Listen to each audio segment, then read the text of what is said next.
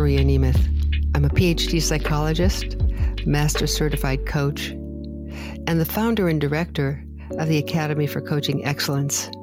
This podcast is about you and your relationship with money.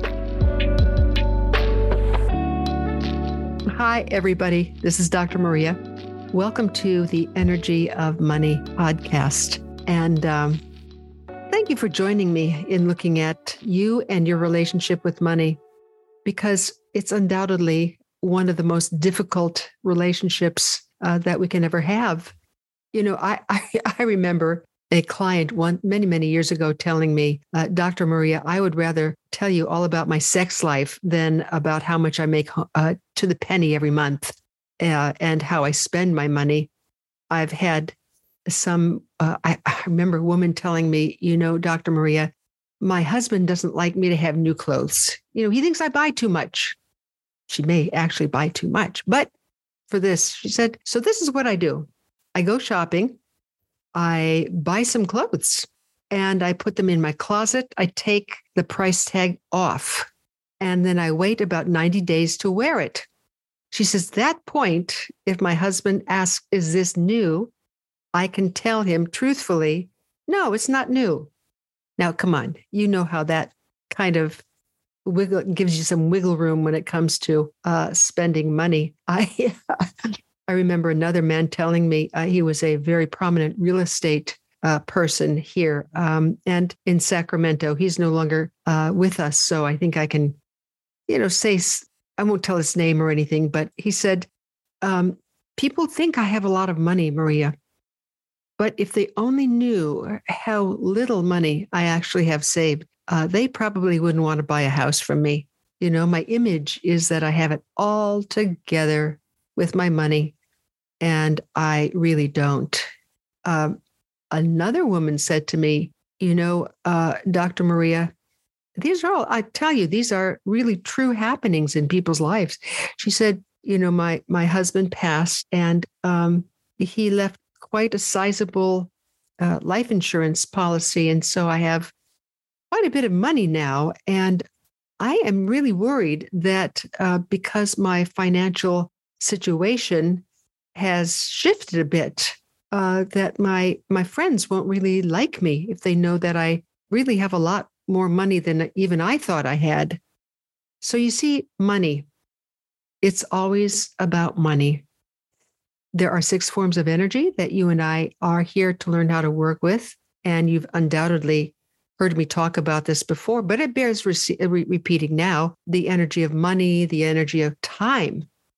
And, you know, money and time are the two things that we talk about. You know, I don't have the money, I don't have the time to do something uh, that I want to be able to do. The next is the energy of physical vitality, which is having a relationship with our body that allows us to be here in our lives long enough to make the difference that we came here to make. And the other forms of energy are creativity, enjoyment, and relationship, which I can talk about with you at, a, at another time. But one of the things that I'd like to talk with you about is something that I've written about in my recent newsletter. And if there are any of you who uh, want to uh, have my weekly newsletter, uh, please go to marianemeth.com because you can sign up for my uh, weekly newsletter and look at past issues. As a matter of fact, I think since I've been doing it over a year now, I have 52 or 53 articles that uh, might be ready to put into a little bit of a book.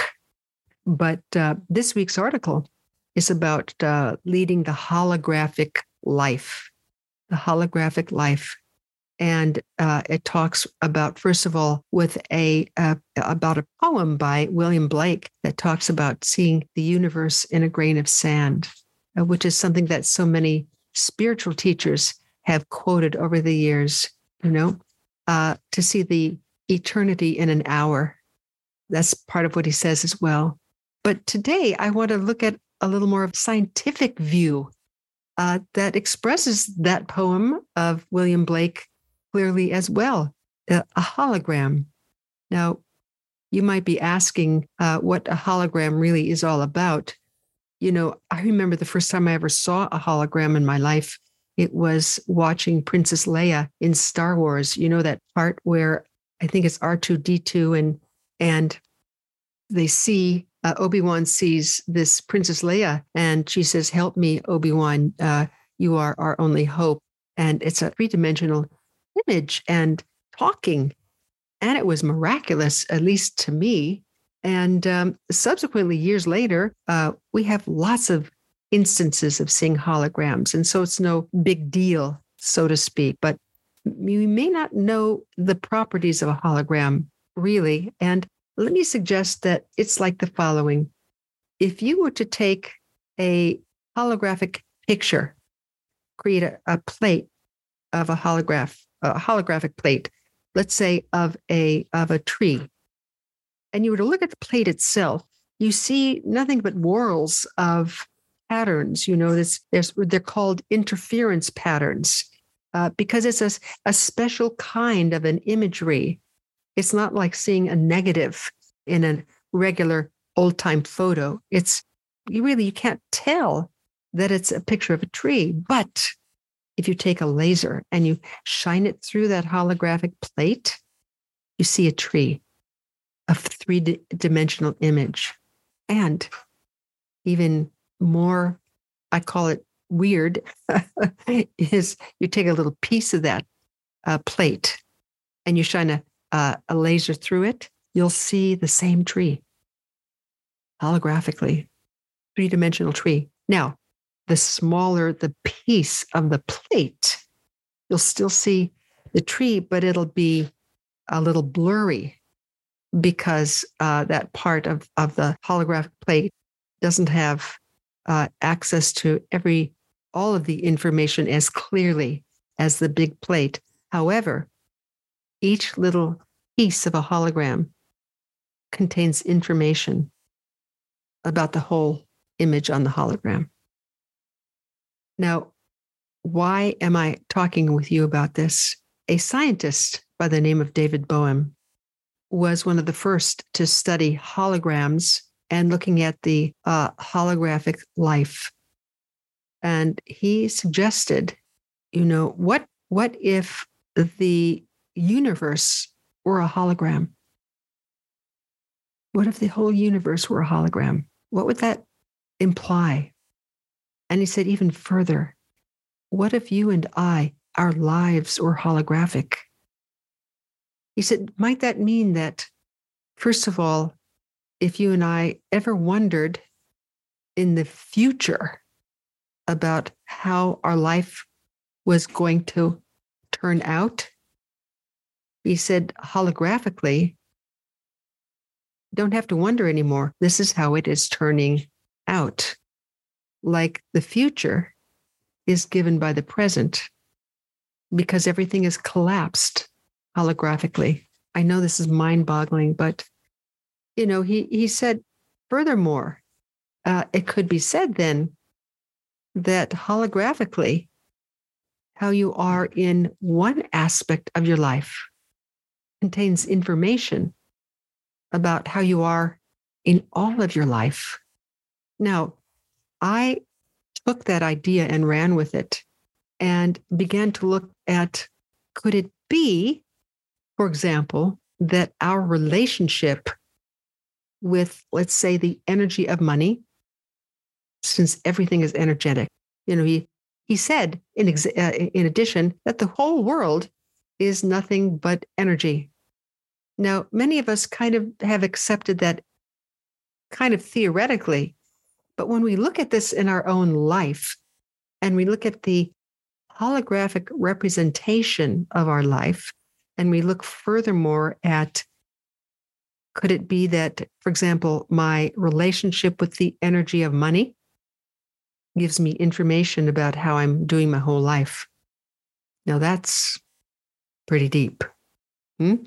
That if I want to know how my whole life is turning out, all I have to do, according to this, is look at one aspect of my life, and that gives me the holographic representation of how my entire life is turning out. So if I look at my relationship with money, it gives me information about my life. How I do money is how I do my life. Think about that. How you do money is how you do your life. Furthermore, as uh, David Bohm said, you know, we don't have we don't have personal lives, we don't have professional lives, we don't have spiritual life lives. We only have life. Life as it is given to us, whole and complete here and now. So, if I were to look at my relationship with money, and if I were make, to make a shift in my relationship with money, might that affect my whole life? Think about that for a moment. If you made a shift in one piece of your relationship with money, let's say, oh, for the sake of it, and keep breathing as you hear me say these examples. okay. let's say, for example, that um, you haven't looked at your credit card bill for a couple of months. And by that, I mean, yes, you know how much you owe, and you either pay it off fully or you don't, and you know you have some leftover credit card debt that needs to be paid off. But that's not what I'm talking about. I'm talking about if you were to look at exactly what you're spending your credit card money on, if you were to go through the charge and see every day or every other day, what am I spending my credit card money on?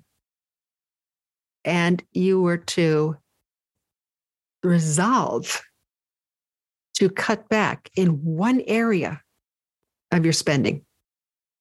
I'm not talking about making a huge shift, you know, because huge shifts, making huge promises, I'm going to completely rework my my relationship with money, you know, that that almost sounds like a New Year's resolution, doesn't it? And we know that New Year's resolutions, especially if they're big ones, they tend to melt, you know, at the end of three uh, months, like like an ice cube in the hot sun, you know, they melt away. But if we were to make a small promise to cut down in one area of our credit card spending. And to do it, you know, promise it and do it significantly for 30 days.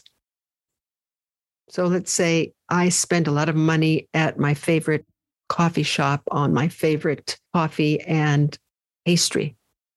And I see that you know what? I'm spending almost $140 a month on that. And believe me, it's not difficult to ring up a $140 bill out of uh, 30 days um, in spending money like that. What if instead, every time I spent some money uh, on a uh, cappuccino, croissant, whatever, First of all, I were to spend it maybe half the time. Now, remember, this is just one little expense. This is not your whole credit card expense, one little expense. And that every time I did, I would put the other little piece of money that I would have spent in uh, maybe a vacation savings account. Might I notice out of just doing that, that there's a shift in other areas of my life. Like mm, maybe there'd be a shift in my relationship with time. I'd find that I'm not wasting time as much for that whole month. Maybe my sense of physical vitality would be affected in some way could be I remember one woman taking up this challenge. She did it for 90 days in terms of um, cutting down on her credit card expense for her uh, daily or four, I think it was four times a week expenditures on cappuccinos and whatever uh, for three months. One way it affected her, uh, she lost a few pounds kind of effortlessly and how it affected her relationship. Uh, she was feeling better about herself, so she was more outgoing. See, there, so there are many different ways in which, for example, having a small breakthrough in your relationship with the energy of money. You know, looking at where might I um, produce a small result, small, and then look at the other areas of my life. In other words, look at your time, your physical vitality, your creativity, your sense of enjoyment, and your relationships. How did that affect all those other areas? Then you'll be looking at your life from a holographic perspective. So, uh, might it be of interest to you to take this on for the new year, finding something small, yet at the same time important, having to do with your relationship with money? That when you perform the task, will cascade and almost immediately affect all the other, other areas of your life. If you do, I promise you, you're going to have some breakthroughs here because you're going to see how how you do one aspect of your life contains information for you about how you're doing your whole life. That you and I, once again, don't have separate lives. All we have is life. And it's ours to either have breakthroughs, wake up and contribute out of our life, or keep repeating the same patterns over and over and over again, wasting all sorts of energy, and thereby not living the life we would love to lead.